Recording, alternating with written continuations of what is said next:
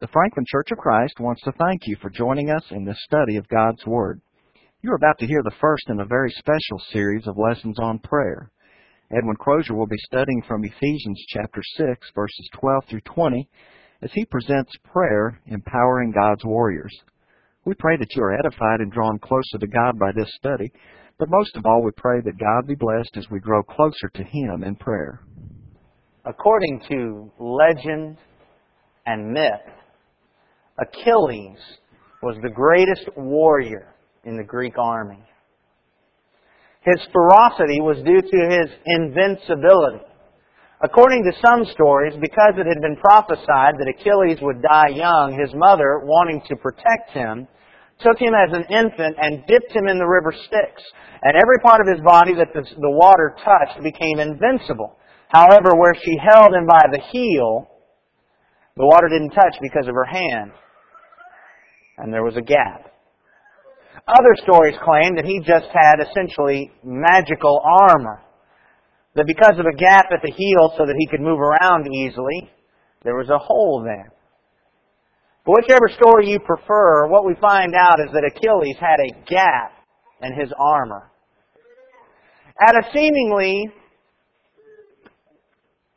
pointless spot. And yet Paris took aim with a poisoned dart and because of a gap in his armor, Achilles was slain before the walls of Troy. Regrettably, there are a great number among us as Christians that are in the exact same situation. We have a gap in our armor. But in order to understand why this is important, we've got to understand exactly what situation we are in. It wouldn't be that big of a deal if we had a gap in our armor if we were in a time of peace. But we're not.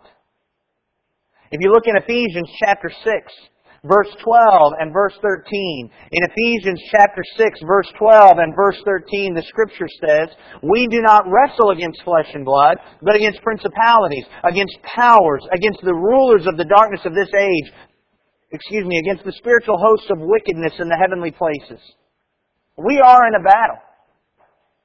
We're in a battle against these wicked forces. We must not be deceived by the seeming material peace and prosperity that's going, around, going on around us in our community. We need to recognize that we are at war. And while we may not see the advance of infantry and tanks, we see the advance of humanism and hedonism and individualism and all manner of false teaching. While we may not see bombed and burned out buildings, we see bombed and burned out and broken homes. While we may not see soldiers of war trapped in torture camps, we see seekers trapped in false churches and in cults. While we may not see hospitals filled with wounded and bleeding and dying people, we see a world filled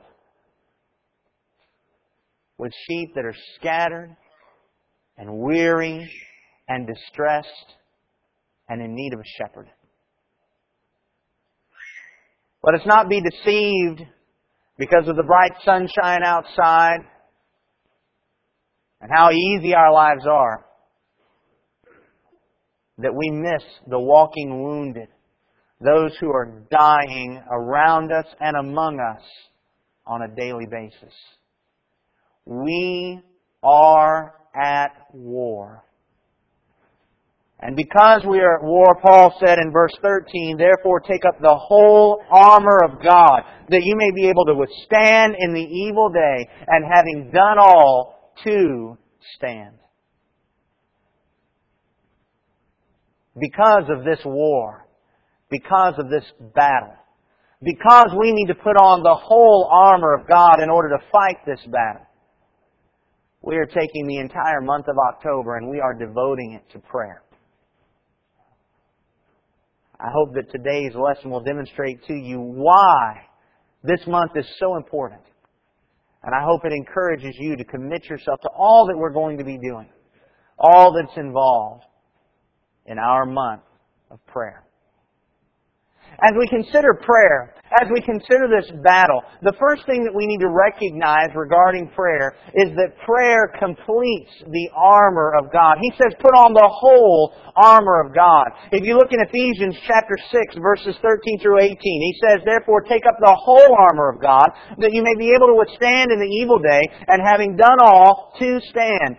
Stand therefore, having girded your waist with truth, having put on the breastplate of righteousness, having shod your feet with the preparation of the gospel of peace, above all, taking the shield of faith with which you will be able to quench all the fiery darts of the wicked one, and take the helmet of salvation and the sword of the Spirit, which is the Word of God.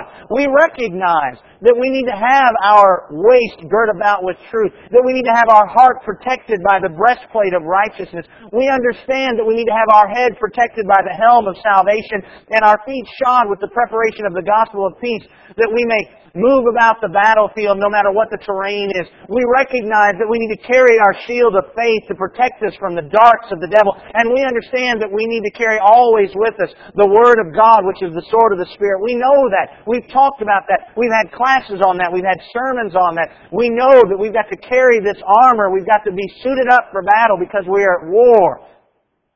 But if we stop here, we are not prepared. Paul did not stop here. Rather, he continued on. And in verse 18, he pointed out that we should be praying always with all prayer and supplication in the Spirit, being watchful to this end with all perseverance and supplication for all the saints. Prayer completes the armor. If we're going into the battle without armor, without prayer, we might as well be going into the battle without our helmet or without our sword or without our shield. We're going in unprotected. We are not prepared and ready for battle. And yet, regrettably, I imagine that if we took a poll of Christians in general, what we would find is that we are woefully inadequate when it comes to this part of our armor how many Christians walk away from the battlefield on a daily basis, beaten, battered, and bruised because they went into the battle without prayer. There was a gap in their armor. Be honest, where is your prayer life? Every day we're going into this battle, do you find yourself repeatedly coming home at night beaten and battered and discouraged, having been overcome by Satan again and again and again? If that's the case, let me encourage you, check your prayer life. Is there a gap in your armor? Have you been praying?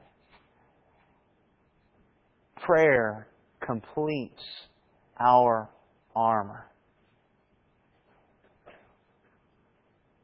Without it, we are not battle ready. And we will lose the battle.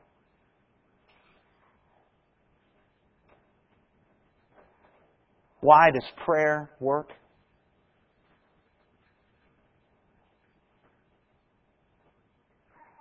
Why does it complete our armor? Because it connects us to God. Think about this for just a moment. Let's go back and look at verse 12 again. There in chapter 6 and verse 12, it says, We don't wrestle against flesh and blood, but against the principalities, against the powers, against the rulers of the darkness of this age, against the spiritual hosts of wickedness in the heavenly places. Back in verse 11, it had pointed out that we needed to put on the whole armor of God that you may be able to stand against the wiles of the devil. If we were in a battle with our next door neighbor who doesn't want to do what God says, or with our coworker who blasphemes God on a regular basis, if that's all we were doing, that wouldn't be too tough. We could exercise a little bit, pump a little bit of iron, and we could take care of them, right? But that's not who our battle is against. Our battle is against these principalities, these dark powers, these spiritual forces. Our battle is against the devil himself, and guess what? We cannot win that battle. You and I are not that powerful. We are not that strong. We're facing the devil himself and we can't do it. But prayer connects us to the one who can. I want to share with you a great mistake that I have made when it comes to prayer. And it's a great mistake that is so prevalent among our society today that I'm certain I'll probably say it throughout the series anyway. But how many times have we heard people, uh, you probably even heard me say it, talk about the power of prayer. Oh, we're all convincing one another to pray. The reason why you need to pray is because prayer is so powerful. That's a mistake, brother. There is no power in prayer. Prayer is not powerful. Too often we treat prayer as though it is some type of magical mantra or chant that if we word it properly or say it enough or repeat it enough, that there is some kind of power within those words that exudes from us, and it doesn't work that way. Brethren, prayer is not powerful. God is powerful. And prayer connects us to God. We must not pray because we believe that prayer is powerful. Rather, we must believe that God is powerful and therefore we pray to Him.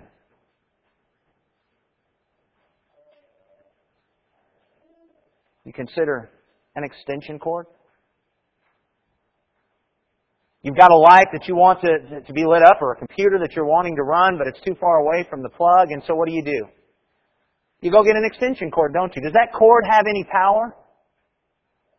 Absolutely not, but it connects to the power, doesn't it? And that's what prayer is. Prayer is what connects us to the only one who is able to win this battle. Our God is powerful. And therefore, we pray to Him. Romans chapter 8. Romans chapter 8. Beginning at verse 31. What then shall we say to these things? If God is for us, who can be against us? He who did not spare his own son, but delivered him up for us all, how shall he not with him also freely give us all things? Who shall bring a charge against God's elect? It is God who justifies. Who is he who condemns? It is Christ who died and furthermore is also risen, is even at the right hand of God, who also makes intercession for us. Who shall separate us from the love of Christ? Shall tribulation, or distress, or persecution, or famine, or nakedness, or peril, or sword? As it is written, For your sake we're killed all day long. We are accounted as sheep for the slaughter. Yet in all these things we are more than conquerors through him who loved us. For I am persuaded that neither death, nor life, nor angels, nor principalities, nor powers. We were talking about them just a minute ago in verse 12 of Ephesians 6, weren't we? Nor height, nor depth, nor things present, nor things to come, nor any other created thing shall be able to separate us from the love of God which is in Christ Jesus our Lord. How do we overcome? We overcome by being in Jesus. We come into Jesus, of course, by being baptized into Christ. Prayer maintains that connection. And when we are connected to God, we overwhelmingly conquer. These principalities, these powers, they cannot win. They cannot separate us from God. But we have to be connected to God. We have to be praying. Otherwise, we have a gap in our armor, and a carefully aimed dart will destroy us. Do You remember Ephesians chapter 3 and verse 20? Ephesians chapter 3 and verse 20. Now to him who is able to do exceedingly abundantly above all that we ask or think, according to the power that works in us, to him be glory in the church by Christ Jesus to all generations forever and ever. Amen. Do you see what this says about God? The God to whom we pray? We want to be connected to this God because He can do exceedingly abundantly above all that we ask or think, but notice that it's by working through us. God's plan is to work through us in this battle. We are the warriors He has chosen to wage this battle, and He will overcome, and He will overcome through us. Why? Because He can do above all that, because He can do all that we ask or think. Almost got ahead of myself there. But I want you to notice, He can't just do all that we ask or think. He can do above all that we ask or think. Not only can He do above all that we ask or think, He can do abundantly above all that we ask or think. Not only can He do abundantly above all that we ask or think, He can do exceedingly abundantly above all that we ask or think. Do you know what that tells me, brethren? It tells me we better ask. God is the power behind everything that exists. And if we want to win this battle, we need to be connected with Him, asking Him, praying to Him. Because only then will we have the power to win. Sometimes I think we might neglect to understand the true importance of the Old Testament stories. These Old Testament stories are not written to fill our children's Bible classes. They were written in order to train us in our faith. I want you think about David. You remember the story of David and Goliath? In 1 Samuel chapter 17, David said he was going to go out and face this giant and everybody else was afraid. So Saul in 1 Samuel 17 and verse 38 said, So Saul clothed David with his armor, and he put a bronze helmet on his head, and he also clothed him with a coat of mail. David fastened his sword to his armor and tried to walk, for he had not tested them. And David said to Saul, I cannot walk with these, for I have not tested them. So David took them off. And he walked out on the battlefield. And Goliath came to him, dressed in his armor, and David apparently, it seemed, without armor. And yet David pointed out in verse 45, You come to me with a sword, with a spear, and with a javelin. But I come to you in the name of the Lord of hosts, the God of the armies of Israel, whom you have defied.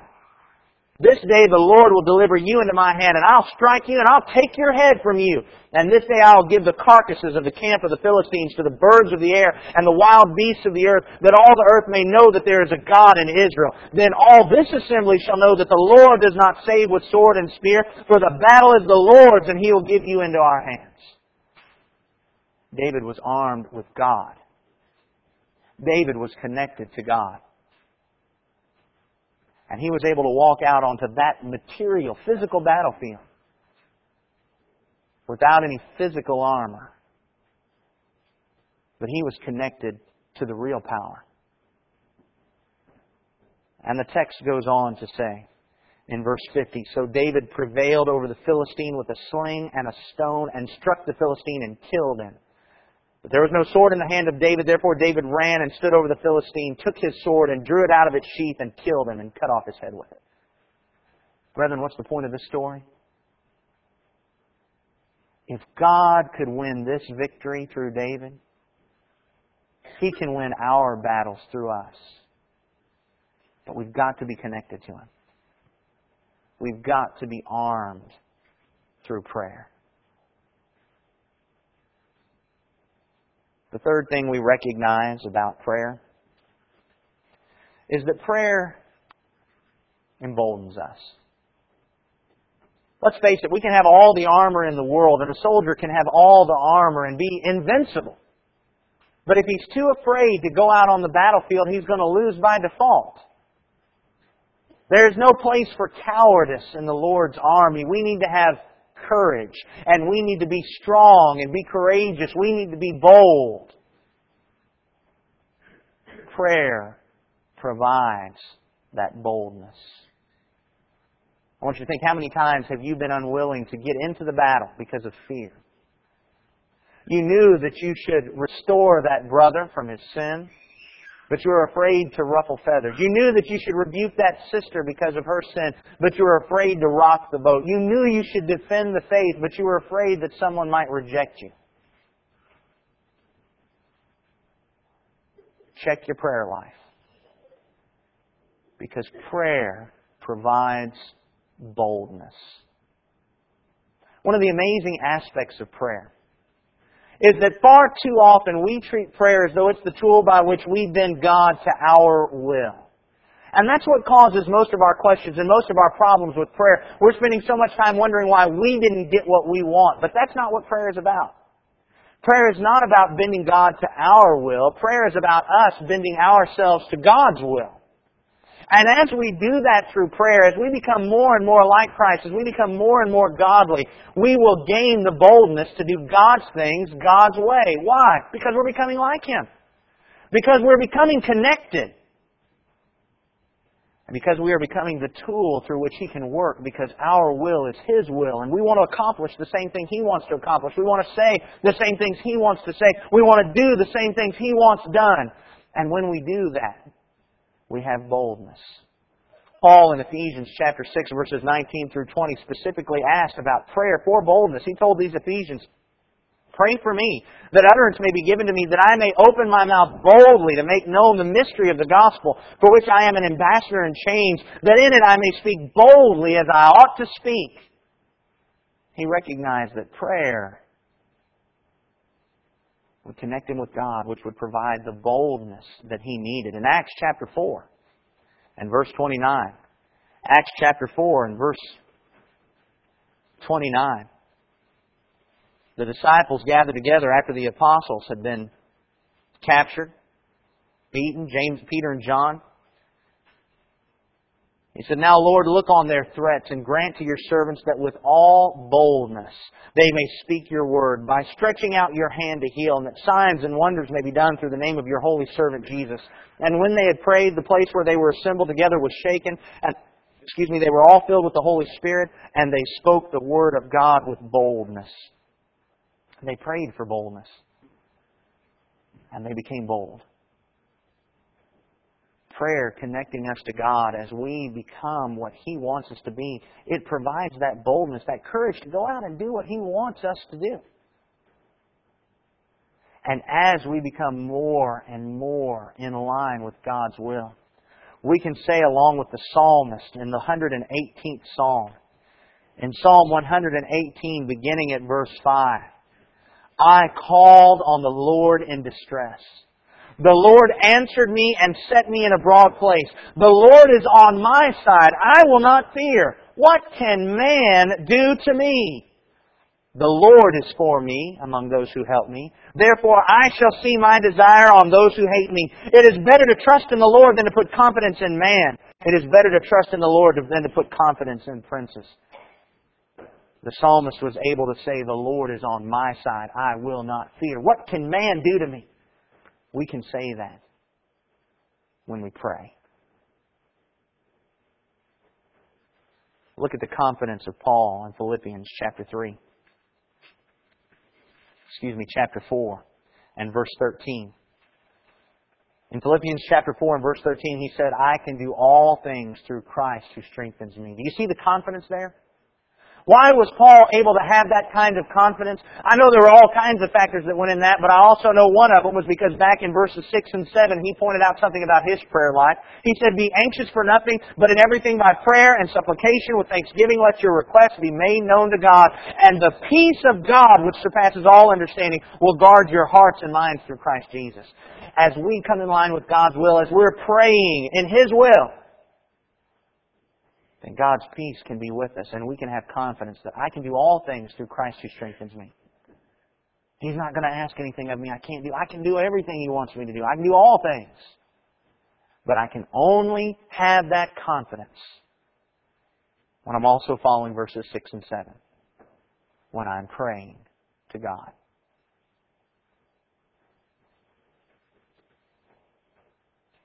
One more issue regarding prayer. It completes our armor. It connects us to the real power, empowering us with boldness. But we also find that prayer is what causes us to stay on the alert. Whenever you're in battle, whenever there's a war going on, you always have to post your sentries. They always have to be vigilant. They have to be on the lookout for the enemy to come and attack and be prepared so that they can arouse the army and they can face the attack. That's exactly what prayer does for us. There in Ephesians chapter 6. In Ephesians chapter 6 and verse 18.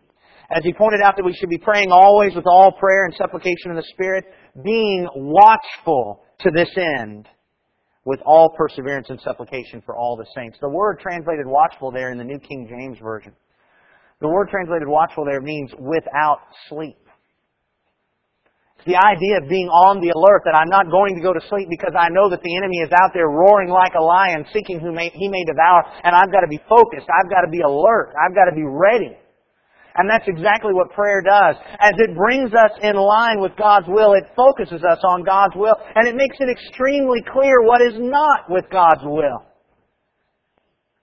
And it makes us alert and keeps us watchful. That's what prayer does for us. We can see the enemy before he attacks and know what he is going to do because we know through the Word how Satan attacks. And we'll be able to see by what's going on in our lives what really are Satan's attacks. We'll be focused. We'll be vigilant. But prayer to accomplish this cannot be a flash in the pan. It can't be something that says, oh, I heard this great sermon on prayer today, so I'm going to go home and I'm going to pray. It's got to be something to which we are devoted. Colossians chapter 4 and verse 2. Colossians chapter 4 and verse 2 says, continue earnestly in prayer. The New American Standard says, be devoted to prayer. Being vigilant in it with thanksgiving. It's got to be something that we are continuing in, devoted to constantly, consistently. And if you don't have that habit developed already, you need to. Because that's what will focus you on God's will and help you be alert to Satan's attacks so that you can overcome. But it takes discipline. It takes training. I understand that every single one of us are at different levels in our prayer lives. And the sermon today in the series that we're going through this month of devotion to prayer is not going to make any of us the greatest prayers we can be. It's only going to be something that helps us grow in our training. We've got to understand that there will come a time when we, like the apostles, face a night when we need to be devoted to prayer. In Matthew chapter 26, Jesus was going to be betrayed and then crucified.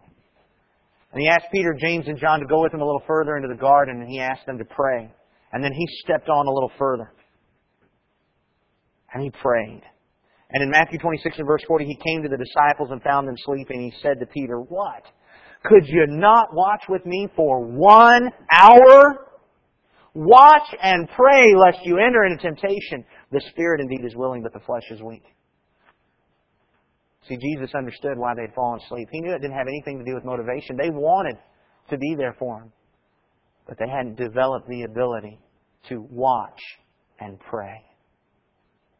He says, Couldn't you even do this for one hour? How many of us, if Jesus asked, Could you watch and pray with me for one hour? How many of us could do that?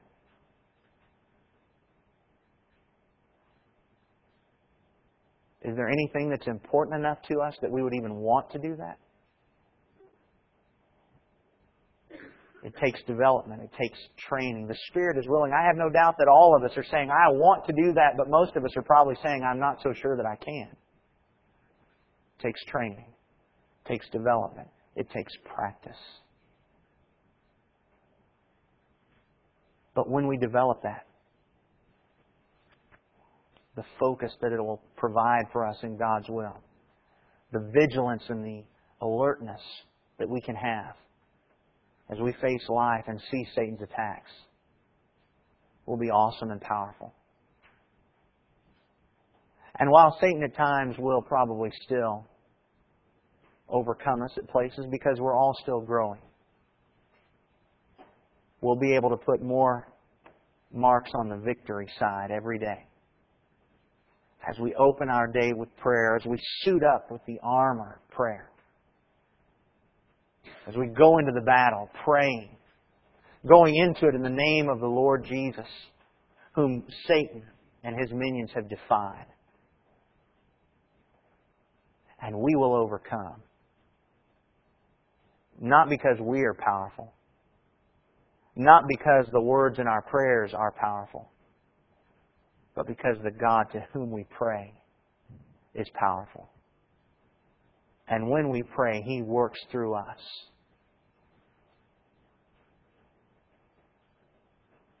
What an amazing thing prayer is.